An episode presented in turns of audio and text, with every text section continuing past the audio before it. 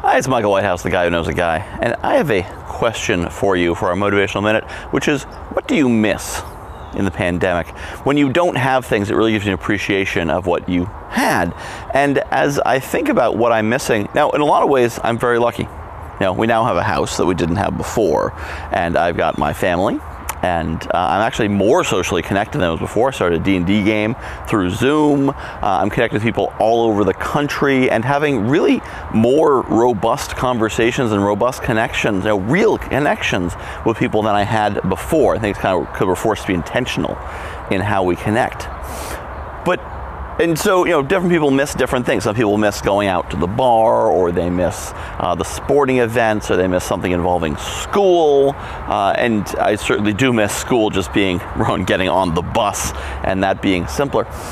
But as I think about it, the one thing that I really miss that kind of surprises me is driving for Uber. I used to drive for Uber uh, until uh, you know March. Actually, the last day I did it was, uh, I believe, that Friday. Yeah, that last Friday uh, I think the Friday the 13th of March before everything shut down. We knew it was coming. I was very cautious. I actually had a bunch of cleaning stuff in my car because I didn't know what to do. So I was like, ah, I'll wipe things down and did hand sanitizer or something.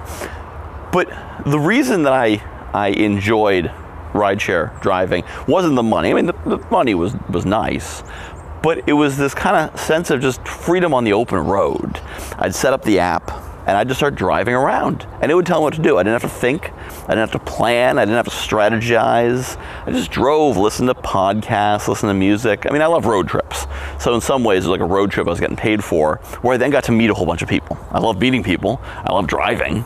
I love listening to podcasts. So that was pretty much what it was.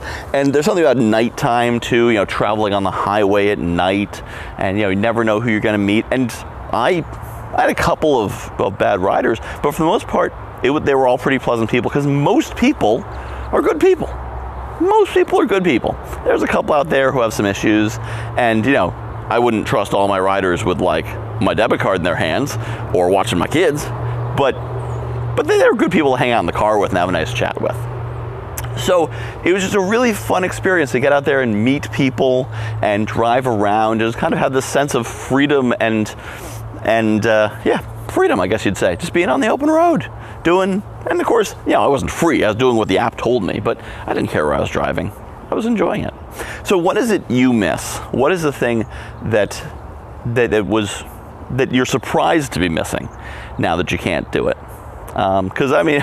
I'm a little surprised think like, eh, Uber is probably not the thing that jumped to mind as the biggest thing I'm missing, but it is.